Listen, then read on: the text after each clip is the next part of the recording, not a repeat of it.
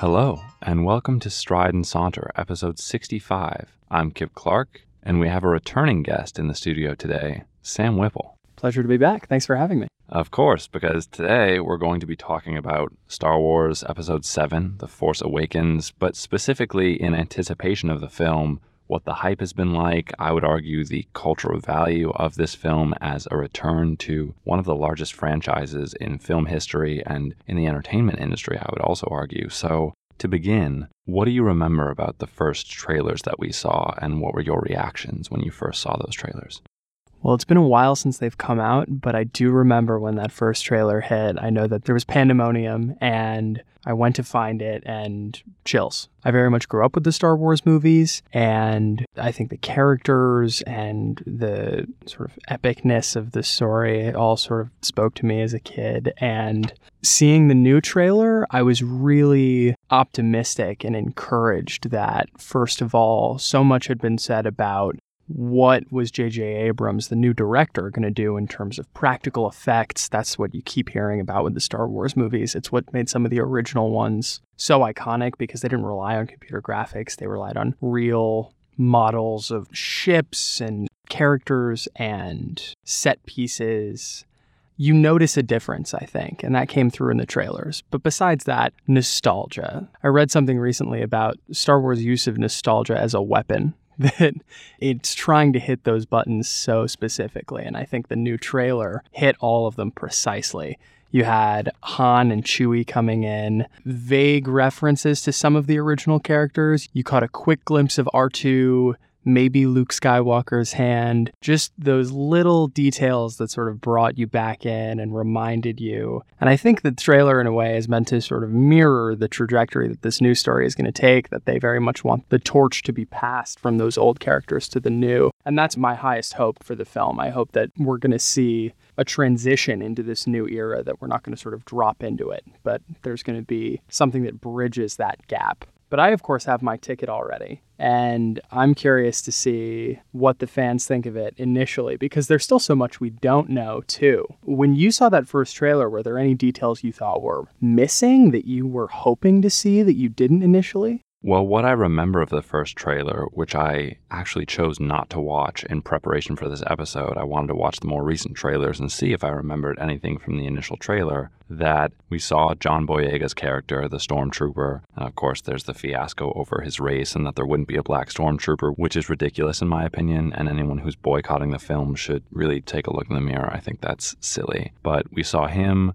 I believe we saw Daisy Ridley's character, who plays Rey, we saw the droid who rolls around, who looks really cool, whose name is BB 8. And I want to say we see ships crash on a desert planet, which is not in fact Tatooine, but Jakku. And then we see the Millennium Falcon, and it does some flips, and TIE fighters are attacking it. And the iconic Star Wars theme music chimes in. And that's where nostalgia rang true for me because it's so iconic. And I'm probably going to use that word a lot in this episode, but you just remember everything that you felt about Star Wars, which, as one of our contributors, Haleh Kanani, says, when you strip away lightsabers and the guns and all the technology, it really is a simplistic but spiritual and invigorating story. In the original trilogy, a farm boy essentially realizes his deep and vast spiritual connection to this overwhelming force that unifies everything in the universe. And that is exciting and relatable in many ways because we all want to think we're part of something larger. And so, Star Wars is in many ways a brilliant story, one which has been visually bastardized in some ways, but I do think the icons and the general arc and the archetypes within these stories are fundamental in some ways to a lot of what sci fi culture has become, to a lot of what cinematic culture has become. And characters like Luke Skywalker and Darth Vader are so surreal in some ways, but I know that at least for myself, I spent childhood years pretending to be these characters. And so there's a lot of excitement wrapped around these movies. And one thing that excites me that another contributor, Nico, brought up is that this movie is really bridging a number of generations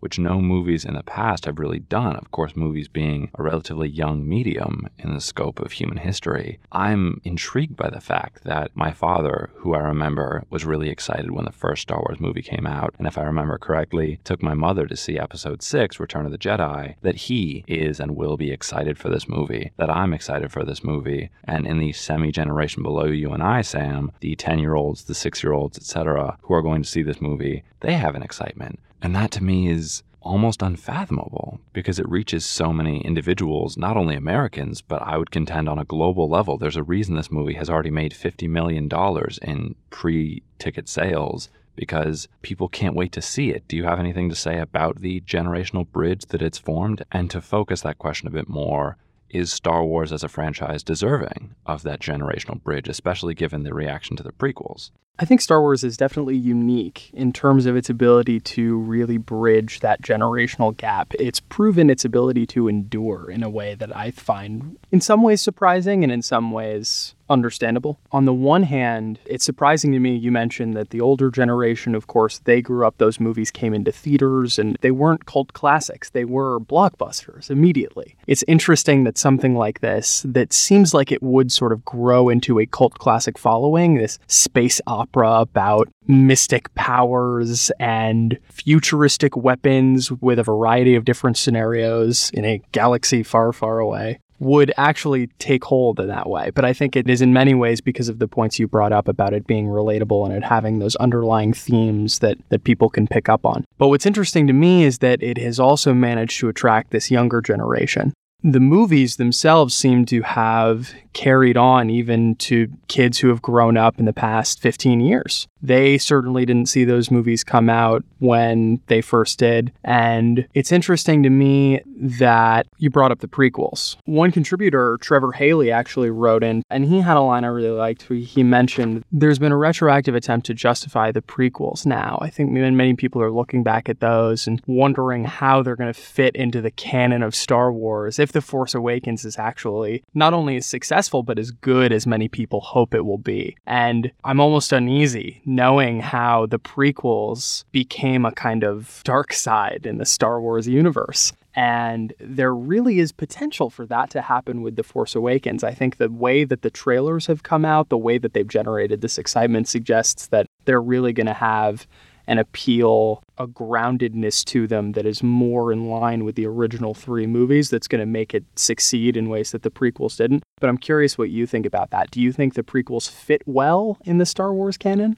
I was really ignorant as a younger child of the cinematic problems with the prequels because in 2000 when episode 1 came out i was in kindergarten slash first grade i believe Episode 2 came out around a similar time, and episode 3 came out when I was in fifth grade, so I didn't have the sophistication to appreciate the underlying issues of episodes 1, 2, and 3. And for me, they did fit into the Star Wars universe. They were shinier, they were more visually appealing, and the drama and musical scores seemed to fit with Star Wars because, of course, John Williams remained as the composer. Looking back, of course, I notice, as did our contributors, Hayden Christensen's weird, brooding emotions that weren't really well acted, the strange script in which various lines are throwaways and really awkward and uncomfortable if you rewatch them. So I acknowledge, as you do, that the prequels are in many ways the dark side of Star Wars. I would contend that episodes 1 through 6 were Anakin Skywalker's story, and of course the latter three being Luke Skywalker's mainly, but as a set of six, I think they fit well together. And so I remember when episode 7 was announced feeling as though it was a cash grab because we all know that nostalgia is powerful. You and I are going to see the seventh movie largely because we know how interesting the first six were and we want to see its continuation. And I, of course, relate to that feeling, but I remember being a bit skeptical and wondering where are they going to go from here? Because we should also remember that in purchasing Lucasfilms and the rights to Star Wars for some 2 billion or something dollars, Disney abolished a lot of the canon and extended universe that fans had come to love the books, the video games, the other media that had branched off from Star Wars. And Disney said, no, know, it's now a lot more simple. It's the movies and the recent cartoon shows, Star Wars The Clone Wars and Star Wars Rebels. And beyond that, I really don't think there are many things that they acknowledge as canon. So it'll be interesting to see what episodes 7 and following, episodes 8 and 9, and the three spin off movies one focusing on Han Solo, one focusing on bounty hunters from the Star Wars universe, and one focusing on Rogue Squadron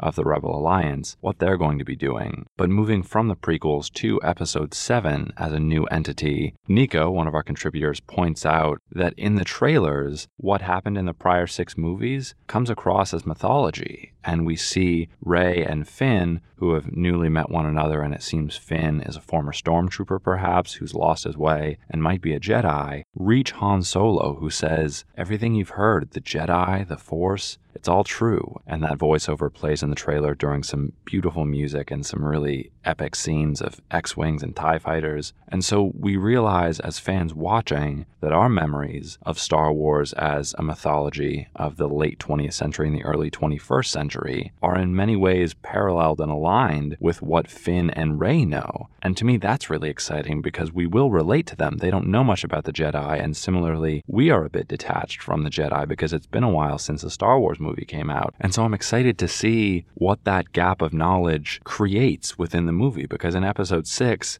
no one really knows what happened to the Emperor. Only Luke and Darth Vader know how the Emperor and Empire actually fell. And so it'll be exciting to see what the universe of Star Wars knows about the Empire's fall because, of course, they've coalesced. The stormtroopers have returned, and it seems they're led by this new Dark Jedi, Kylo Ren, who we also don't know much about except that he is a fanatic who worships Darth Vader and still has his charred helmet. And that's exciting to me because, again, there are so many beautiful ties back to the old trilogy, one of which being Mark Hamill's voiceover in a later trailer talking about the Force. And I personally don't think we will see much of Mark Hamill as Luke Skywalker in this movie. And I want to ask you, because I know I've been talking for a while, how you think this movie will tie to the prior trilogy being 4, 5, and 6? And do you think the passing of the guard, as it were, will be fluid? Do you hope to see a lot of older characters? Will you feel uncomfortable if Finn, Rey, and other new characters take too much of the foreground? What are you looking for in terms of connections to the prior trilogy? Well, I think the indication we've gotten from the few trailers we've seen so far, and I'm thinking specifically of a TV spot that came out recently, actually. They've started to put out some of these 30 second bits that have a little bit more footage, give us just a little bit more of a glimpse into what we're going to be getting. Still very cagey as far as any plot details, though. But one moment stood out to me where there's a moment where we see Finn walking into this control room of sorts. It's a large area, there's a lot of people, and it really is a split second second glimpse, but we see a figure who is, I'm pretty sure, Leia, standing at a table. One of the things we do know, you know, we don't know much, but one of the things we do know that has been revealed in conversations with J.J. Abrams over the course of interviews that he's been doing on the press tour is that Leia has moved on from her role as, as princess and is now serving in a more militaristic capacity, it seems. She seems to be serving as a kind of commander of the forces that are at play here, or at least in response to Kylo Ren's group, the First Order. That moment stuck out to me because I think in some ways it tells us a little bit about the kinds of relationships that we're going to see between the new characters and the old. Finn coming to Leia for her capacity to oversee the response of this rebellion to the New Order. Han giving that guidance to Finn and Rey about what happened in the past, the stories they've heard, how to move forward it seems as if some of these old characters are going to serve as kind of spiritual guides in the story as we see these new characters jump into the universe and try and figure out what their place is. One of the big themes also that's come up in the early trailers is that both of these characters don't have a sense that they are anyone. There's a line in one of the initial trailers in which Rey, who we see as a scavenger, actually rappelling into a decrepit Star Destroyer, which has crash landed on Jakku, this desert like, Tatooine like planet, she's scavenging for parts and says, I'm a nobody. And I think you're right in citing spiritual guides in older characters because, of course, they talk to Han Solo and presumably Chewbacca as well. And I'd like to ask you, because many fans have been theorizing that either Han or Chewbacca or others might die. Do you think that's likely to happen? We see one shot in one of the longer trailers of Rey crying and huddled over what appears to be a body. And I would contend that we've seen so much of Chewbacca and Han Solo in these trailers. In fact, they feature almost as heavily as Finn and Rey that the trailers might be misleading in certain ways. And when we hear Han say to Chewbacca, We're home at the end of the first trailer, that might be meant to mislead fans. What do you think about that theory? When you say meant to mislead fans, do you mean meant to lead them into thinking that they'll be a more central part of the story when in fact we might be getting set up for one of them to die? Sort of. I mean misleading in the sense that I think J.J. Abrams and everyone associated with this film and with this franchise as it now moves forward is very aware of how much hype there is. And I think they understand how trailers work and they definitely understand how films work. And so I would contend that they want to make these trailers interesting without giving anything away. And so I do think they're showing us these characters to get nostalgia going and hopefully get fans to come see these movies. But I think many of us will have a strong emotional reaction because I'm very convinced one of those two as a pair is going to be killed, perhaps at the hands of Kylo Ren, this new villain. And I want to come back to Han Solo because Haleh, who wrote in, notes that he was her favorite character in the original trilogy, but that she also really enjoyed Princess Leia. And she says, she was sassy and even intimidating, but she was also smart, devoted to a cause, and didn't care about pleasing other people. It's too bad that so much of her storyline was about her being captured and held prisoner by some villain or another, and it's especially sad that pop culture seems to only remember her in that weird space bikini. The scene where she's trotted out in that costume is one where she's held captive as a slave to Jabba the Hutt, which is gross and degrading. And I would answer that and say it is unfortunate that she is remembered in many ways as a sexualized image. However, to me, Princess Leia is interesting because she does hold a blaster and fire at stormtroopers, and with Jabba the Hutt, to spoil a very old movie, she kills him with the very chain he used to bind her as a slave. So to me, she is a strong and feminist character that I think a lot of female and male viewers alike can get behind. Do you have a particular favorite character that you remember from the older trilogy that you would love to see particularly prominent in this new movie? It's hard for me initially to pick a favorite character out of all of them, but you know, in some ways, I guess it was always R2D2. he or it's you know who re- who really knows. But that in itself, I think, conveys something that there was a real ability on the part of the designers of that movie, the part of people who made those robots come to life in a very meaningful way. That R2D2 was really able to take on a lot of strong emotional qualities as a kind of playful companion to C3PO who would get into mischief but also had an ability to get them out of tight spots. I was reading about the way that they went into constructing BB 8, the latest droid companion in the new adventure in The Force Awakens. And they were talking about how, in the process of building him, it was very complicated process, even just designing the quote unquote face, because one of the set designers was talking about it, saying, You move the eye over to the right, suddenly he looks a little too angry. You move one panel down too far, he looks sad or confused. But there's a real intentional quality to some of the ways that those features are portrayed on the robots. And they did an incredible job of this, I think, with R2D2, that between the noises he used to try and communicate, we didn't need to understand what he was saying, but we certainly got a sense of him as a kind of playful sidekick. And I think if I could have been anyone in the Star Wars universe, it probably would have been R2.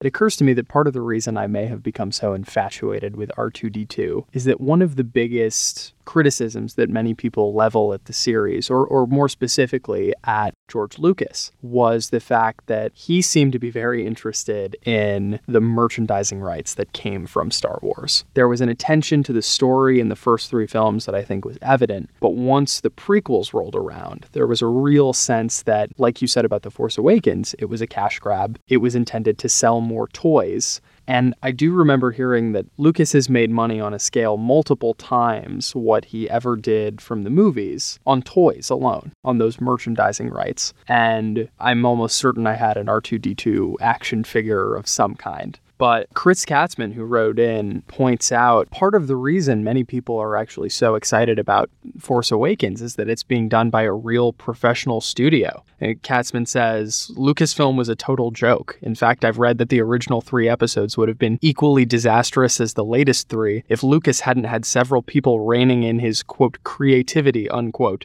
Want to see what I'm talking about? Google Star Wars Holiday Special. I have not seen that and I will have to Google it after this.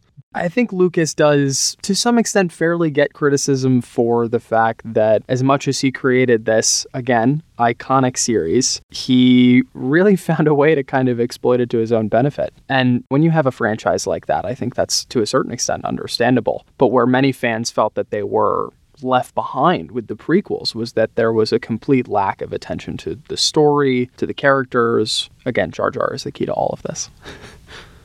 I'm also really impressed on a cultural level with how important this movie is going to be in a lot of ways because it does unify so many different fans of various ages, races, creeds, beliefs, etc. from around the globe. And of course, we've already mentioned the generational gaps that it's going to bridge. People like Trevor Haley, who wrote in, talk about how, in his words, it was the entirety of his childhood. And I can somewhat relate that I, like Trevor, consumed anything with the Star Wars name attached to it, be it games, books, etc. I have several pieces of the original soundtracks on my iTunes library because there are just some really emotionally impactful moments in anything related to Star Wars. Something about how magical it is to think of what could be out there in the stars and how exciting science fiction can be. One of my oldest friends and I had our first playdate over a lightsaber battle. It was that pervasive. This is a girl, by the way. It also didn't have that gender imbalance. It was universally recognized as this